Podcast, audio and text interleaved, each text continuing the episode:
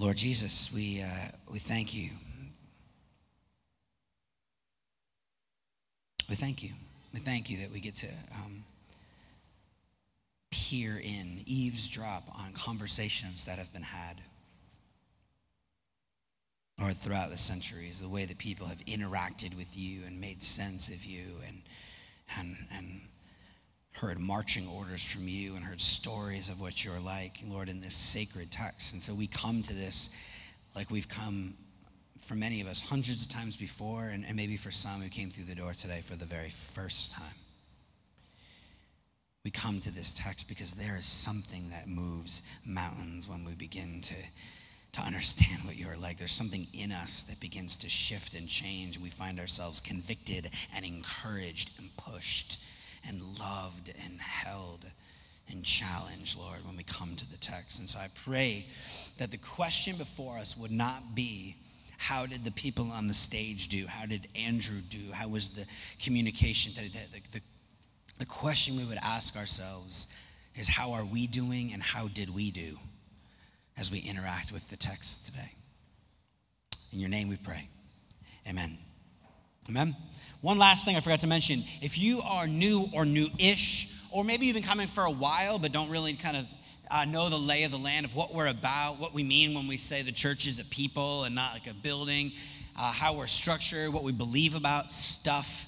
Uh, we would love to have you next week is week one of this thing called grow track. We meet in the balcony right after service. Myself pastor sarah some others lead that space uh, it's about 45 minutes there's a free lunch and if you sign up uh, if you have kids and you want to sign up for babysitting uh, for childcare, you can sign up. Make sure you let us know. So you can do that on your high card, write Grow Track, and then if you need a babysitter, write that, and we will make that happen for you, or you can do that the next steps. But that starts next week. So plan to stay for 45 minutes after service uh, for a bit of a Sanctuary 101. Uh, and then that begins to, if you stick with that over the next three weeks, uh, it turns into a time of like making sense of your own gifts, where you might feel called not just to serve here on a Sunday, but what it looks like to be engaged in, in, in uh, your current spot in your spiritual journey. So it's a great, great time. Um, it's, a, it's a blast. It's really fun. Uh, so I encourage you to come to that. Turn with me in your Bibles, if you would. Um, let's go first to Luke 24. Let's start there. Luke 24.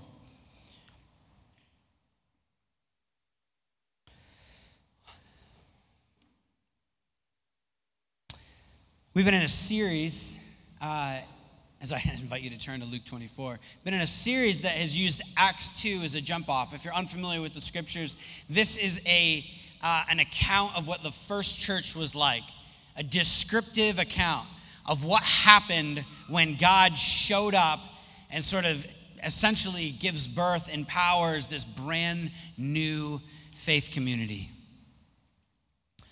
And eh, what the, these first followers of Jesus, or, or, these folks that were Jews and folks that were uh, knew sort of the, this understanding of, of God, they begin to trust that Jesus really is the Messiah, and they hear this message that God's putting it all back together, that this is what God is ultimately like. And what happens is, is they begin to devote themselves to some things. So the last couple of weeks, we've, we've walked through Acts 2.42 these first followers of Jesus, upon being just struck by the majesty and mystery and power of God, they devote themselves to the apostles' teaching because they want to know more about what this God is like. So they devote themselves to learning from people who have been with Jesus. That's all we're doing, by the way, here. We are apprentices of Jesus. Apprentices, we're learning to walk the way of Jesus. This is why we reject sort of any kind of Christian notion that is about believing some abstract ideas in our head and walking out the door and denying those ideas by our lifestyle. Jesus says, if you really love me, you'll do what I did. We, we are looking and learning to practice the way of love, the way of life, the way of heaven here and now. So we want to learn that. They devoted themselves to the apostles' teaching. It says they devoted themselves to prayer. What does it mean to commune with God? To ask God of things, to, to, to be dialed in to the Spirit.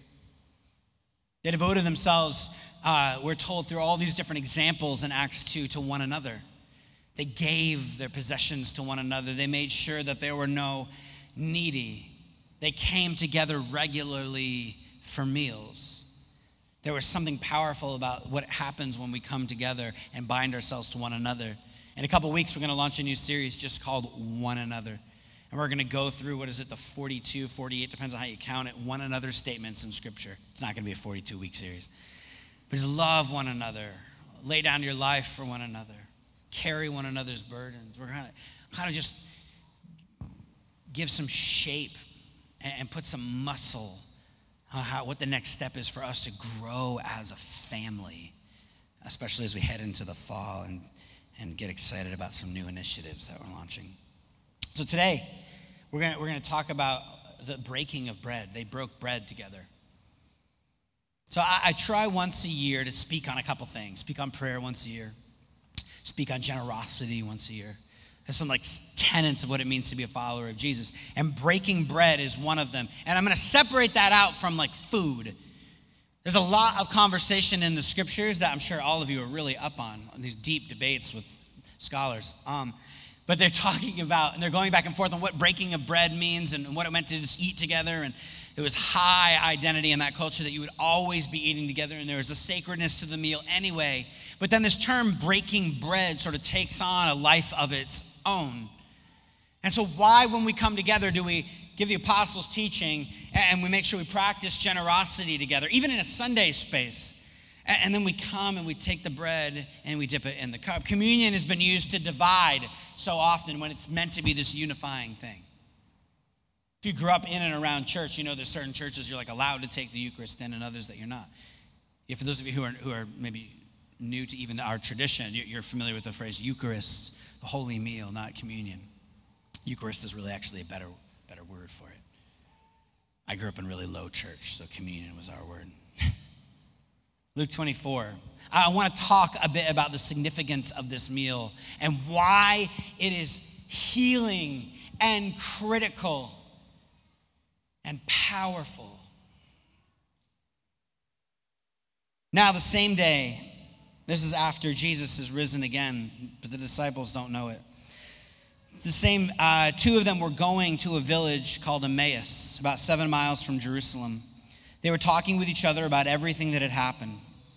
And they talked and discussed these things with each other.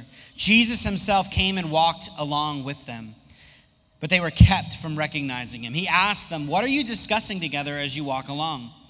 They stood still, their faces downcast. One of them, named Cleopas, asked him, are you only a visitor to Jerusalem and do not know the things that have happened there in these days? What things? He asked. About Jesus of Nazareth, they replied. He was a prophet, powerful in word and deed before God and all the people. The chief priests and our rulers handed him over to be sentenced to death, and they crucified him. But he had hoped, we had hoped that he was the one who was going to redeem Israel. And what is more, it is the third day since all this took place. In addition, some of our women amazed us. They went to the tomb early this morning but did not find the body. They came and told us what they had seen a vision of angels who said he was alive. Then some of our companions went to the tomb and found it just as the woman had said, but him they did not see. These first followers of Jesus are discouraged. Everything that they thought was going to happen fell apart. Let's just stop there. If you're here and part of your story this morning is everything I thought that was going to happen, the up and to the right graph that I had about my life has not quite happened that way. In fact, not only has it not quite happened that way, it has literally been spiraling downward. You know a little bit about this story. This is a very human story of people who had expectations of what God is like, about what was going to happen, how it was going to happen, and then being frustrated by a bunch of people that seem to be twisting it and making it fanatical. You notice these disciples aren't like, their conclusion isn't like, oh, the women came and they testified to this, and then the tomb was empty. And we came, and sure enough, the tomb was empty. They're not like, and so it must be true. No, in this culture, women were not credible witnesses. In fact, that gives actually a lot of credibility to the story. We've mentioned that before. This is not a great book of dogma because it, it, it, has things like women coming and saying, Oh, Jesus must have risen from the dead. That would not have been a good, reliable witness and not something to put in your book if you're trying to make up a myth about someone rising from the dead. That's a different sermon. No, they come and they are discouraged. They don't believe these people that have come and told them this. And everything that they had thought was going to happen didn't. And Jesus is walking along in his resurrection body. We don't know what that was like. This myster- like Jesus has been resurrected, and somehow they did not quite recognize him, and he plays coy with them. I love this Jesus. We like to think it's Jesus just Zen, but man, he had a little like edge to him, did he not? He's just playing, literally, I mean, he's playing with them in, a, to a degree. That's how at least I read this. He's like, hmm, interesting, tell me more. How foolish are you and how slow to believe all that the prophets have spoken? Did not the Messiah have to suffer these things? He begins to tell them the story. And he says, And beginning with Moses and the prophets, he explained to them what was said in all the scriptures concerning themselves. As they approached the village to which they were going, Jesus continued on as if he were going farther. But they urged him strongly, Stay with us, for it is nearly evening. The day is almost over. So we went in to stay with them. They still don't know who he is. He's explained to them the story, but they still don't know. And when he was at the table with them, he took bread, gave thanks, broke it, and began to give it to them. Then their eyes were open and they recognized him.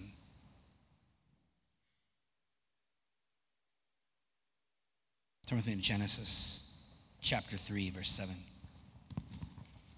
Or Google that. Genesis 3, verse 7. That language, if you're familiar with the scriptures, all the lights on your dashboard should be going off. This is the story uh, of this like this poetic, powerful account, this narrative poetry of, of what the beginning was like. God made the world good, and the choice of life and death is laid before these first people, and death is chosen. And so in the story, you have a couple similar to Cleopas, and likely it was their spouse that was there walking up the road. And there's this moment where the women saw the fruit of the tree of good and evil, this one thing they weren't supposed to do. Was pleasing to the eye and desirable. She took it and ate it and gave some to her husband who was with her and ate it. And then the eyes of both of them were opened and they realized they were naked the eyes of both of them were open, and then they began to see sorrow and shame and recognize their, their, their, their fault. Luke, in the story on the road to Emmaus, wants to let us know that the story has been reversed. When Jesus takes the bread and blesses it and breaks it, their eyes are open and they recognized him the language here, if, we, if I could lay over, I should have made a slide for those that would be remotely interested in this, but you lay the Greek, the original text of that language, over the Septuagint, which is would have been the, the, the Greek version of the Old Testament, essentially. They look almost identical. Luke is nodding like a good Jewish writer, a good Gentile writer, good writer, saying, hey, hey, hey, hey, hey there's something new happening here. All of a sudden, the story is changed. This same phrase, their eyes were opened and they began to see something new breaking out. In fact, Luke goes further. If we were to go through and count the meals, the seventh meal in the book of Luke is the, is the Last Supper. It's the Last Supper. And so this next meal is week is day 8. Is the first day, the beginning of a brand new week. Easter is the beginning of new creation. God's new world order had arrived and the exile is over. It's this incredible, incredible picture. And, and one more thing in Luke there's this central symbol that's carefully repeated that lies at the heart of this story. Jesus is recognized when he takes the bread and blesses it and breaks it. And then Luke says a few verses later, summing up the like all of the entire like the excitement that's going on. He says, quote, they told what they told the other disciples what had happened on the road. And how he had made, been made known to them in the breaking of bread. There's that phrase again. What's Luke saying? The last time he had broken bread was the Last Supper. This is the first day of a brand new week. And then Luke, who also wrote the book of Acts, where we get this description of they devoted themselves to what? The breaking of bread. In a list of all of these epic things, why the breaking of bread was so powerful was because there's something that happens when we gather around this meal that reminds us of that which is most true. Paul says in 1 Corinthians 11 23, he's talking about giving some instructions for how we do this. And he says, For I have received from the Lord what I also passed on to you. Paul has received some words, some understanding from God. So he is passing something on to us. The Lord Jesus, on the night he was betrayed, took bread, and when he had given thanks, he broke it and said, This is my body, which is for you. Do this in remembrance of me. In the same way, after supper, he took the cup, saying, This cup is the new covenant in my blood. Do this whenever you drink it in remembrance of me. The body is the bread, and the blood is the cup. For whenever you eat this bread and drink this cup, you proclaim the Lord's death until he comes. So then, whoever eats the bread and drinks the cup of the Lord in an unworthy manner will be guilty of sinning against the body and the blood of the Lord. So he's saying, take this seriously. I'm well aware that some of you have already tapped out. I did not begin the sermon with a fun story. I started with a bunch of Greek texts and things that are probably only interesting if you're a Christian and know some of these texts and these connections, and you're like, oh, cool. I'm aware. But I say all of this because in the in what can feel like the the ordinary, the, the roteness, what, what can feel, okay, yeah, cool, we're going to talk about why we go and take communion, and it's good to be reminded of that, I guess.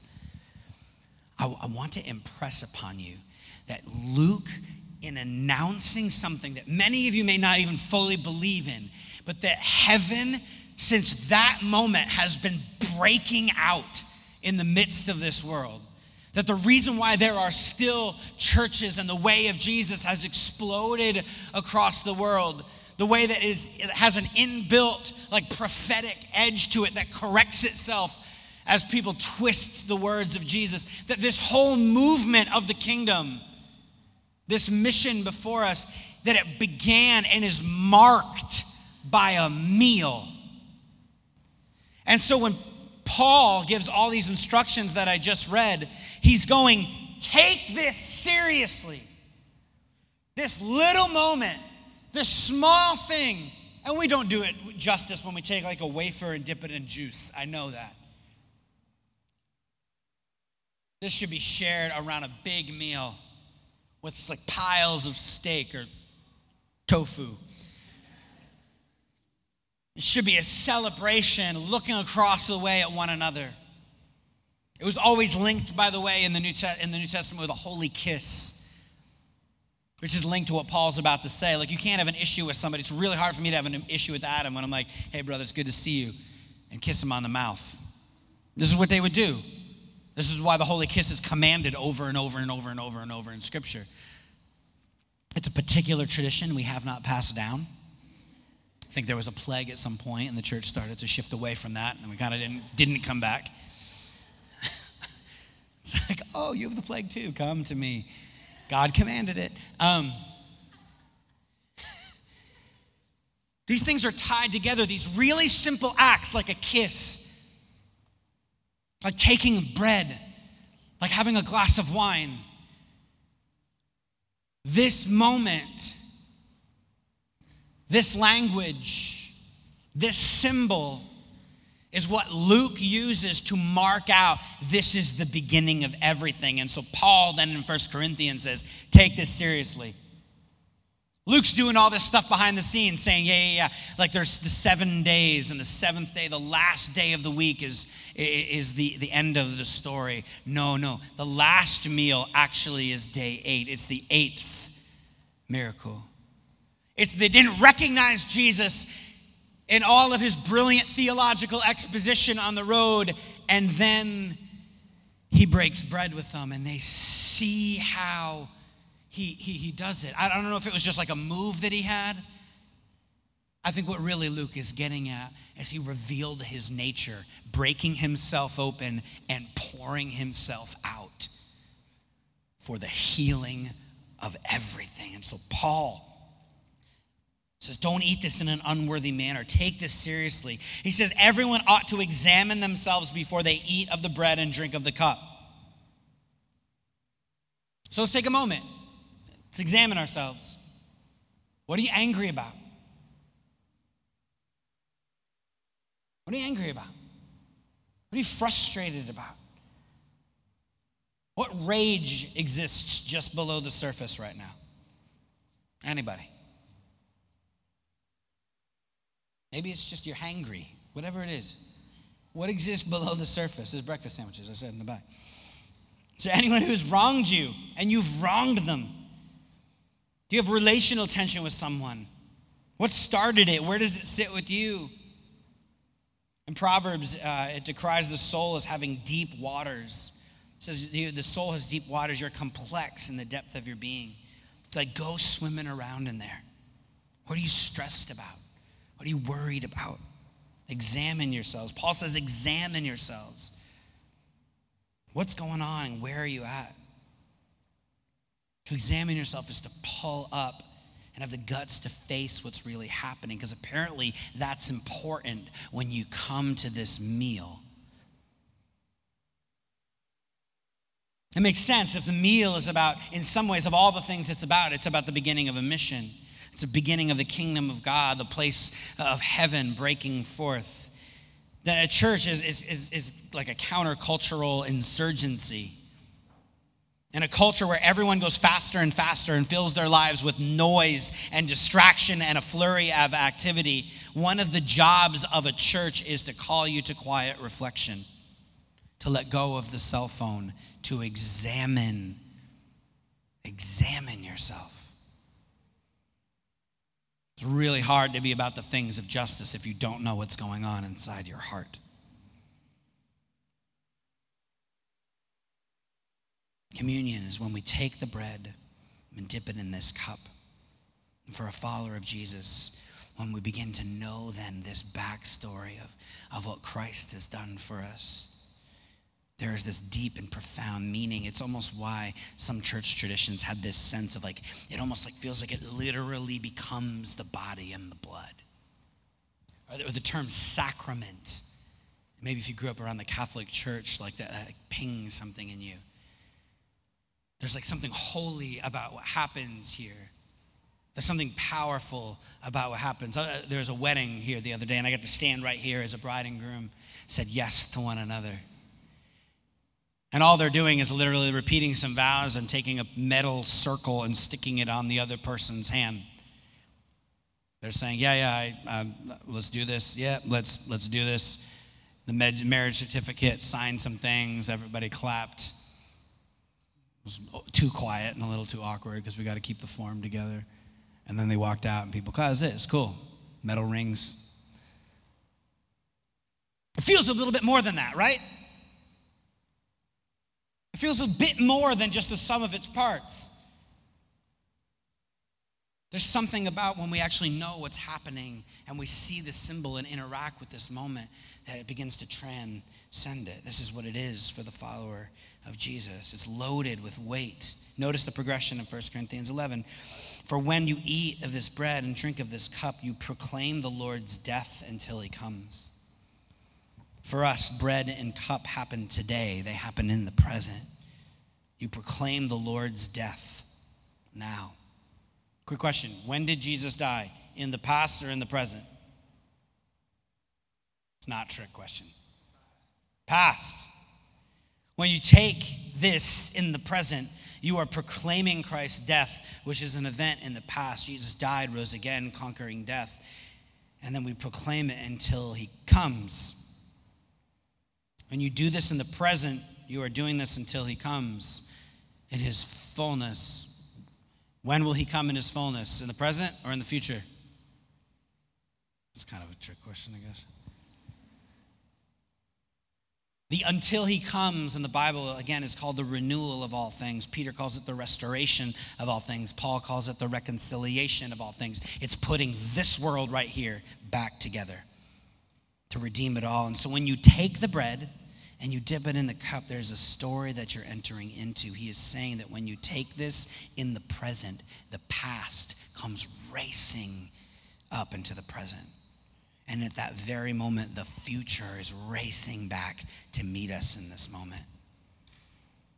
If you know the story, then taking the bread and the cup becomes loaded with meaning, right? Do you have anything in your past that is unresolved and unreconciled and unforgiven?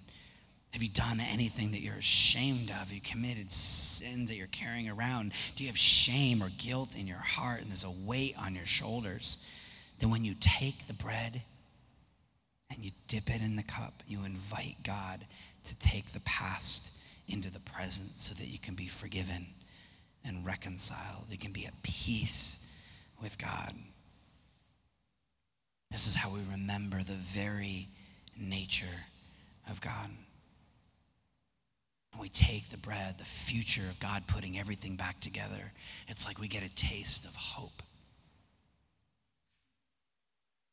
The reason why we end pretty much every teaching. And why we center our gathering at the middle of it is around that table.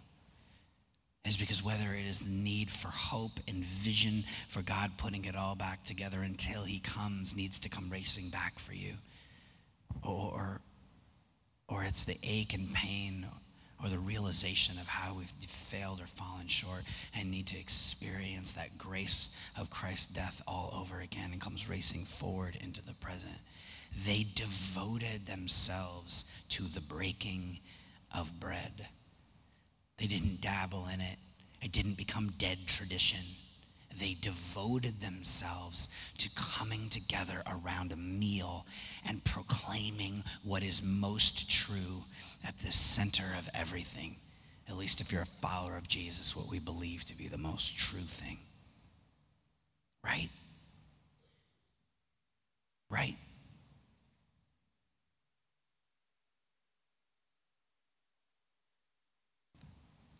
it sometimes feels like the job of a pastor or any kind of home group leader or person maybe who has some spiritual authority in your life one of the great calls that gets put on their life often is to just just be a voice of like like a reminder like a friendly reminder that what we're about to do can be beautiful and powerful, but so much of it has to do with the faith that you bring to it. So much of it has to do with what you bring to it. You're not changing the event itself, but man, you are changing your experience of that event and the posture of your heart. It's often reminding us of the why. Why do we do this? Why do we do this? Why do we do this? The future comes racing back into the present, the past comes racing forward. Jesus does not give us simply some like systematic theology or five points or an outline. Jesus does not give us clever acronyms or deep theological thoughts. He did not give us like seven steps to your best life now. He gave us his body and his blood.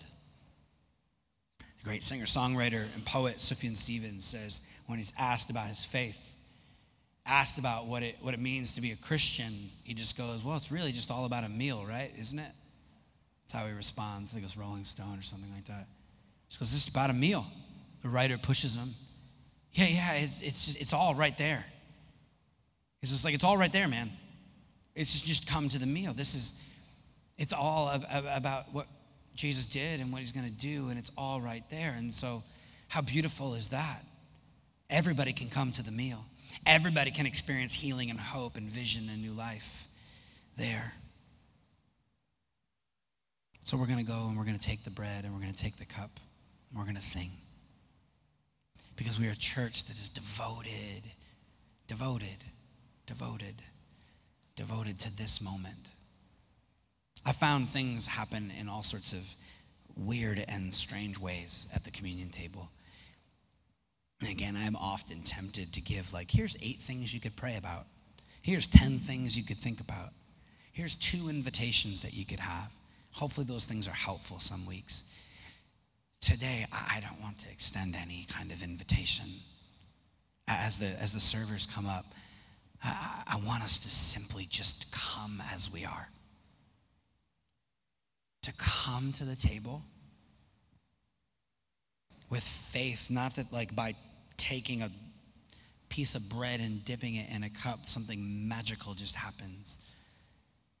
But that as we remember the story, for those of us who are here and followers of Jesus, this is like when we sing, like, how great is our God. This is in part what we are singing about. Everything's different. Everything is different because of what Christ has done on the cross.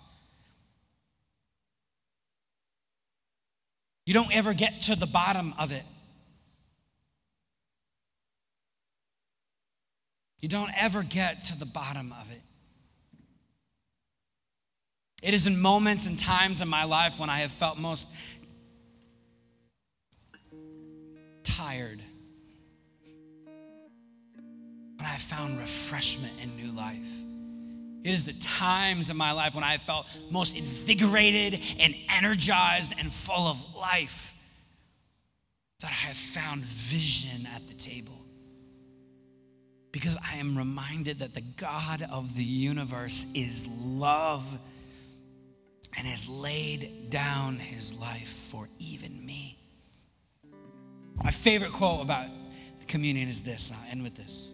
This table is different. This table of the Lord isn't where sinners find Christ, but where sinners celebrate being found. I had to do this, but any sinners in the room? Any sinners in the room? That's not something you want to like cheer for. But to, just to be really clear, even if you're here and not a follower of Jesus, I know it's like not the like it's not the seeker sensitive thing to say. We literally believe you are a sinner. Made in the image of God and deeply loved, but you sin. You fall short of your own expectations, never mind a perfect loving God. Right? Sometimes we just need to say that. Like, I need help. And thank you, God, for your help. I need deliverance. I'm tired of carrying this and I need help. It's okay to not be able to fix your life. It's okay to know your propensities aren't toward the poor and generosity and love all the time. It's okay it's okay.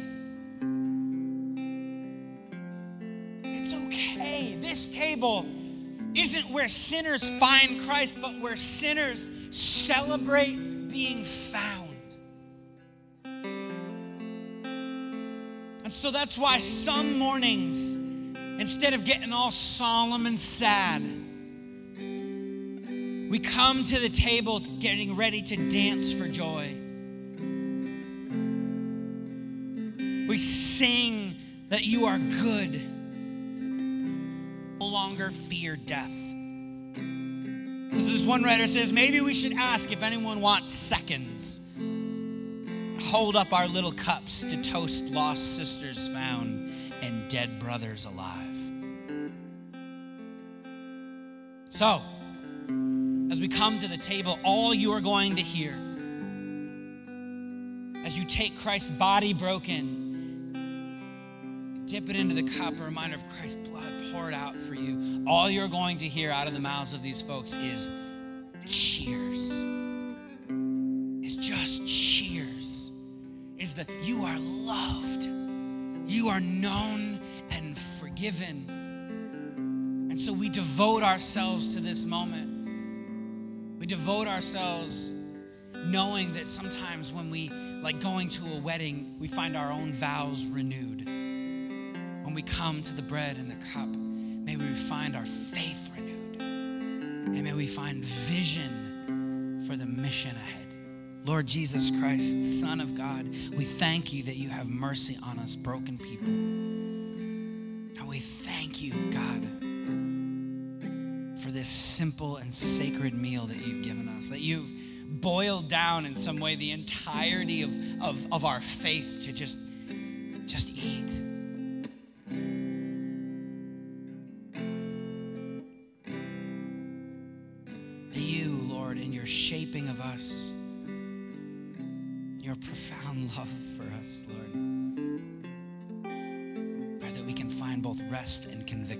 comfort and challenge, Lord, at the cross, at the table.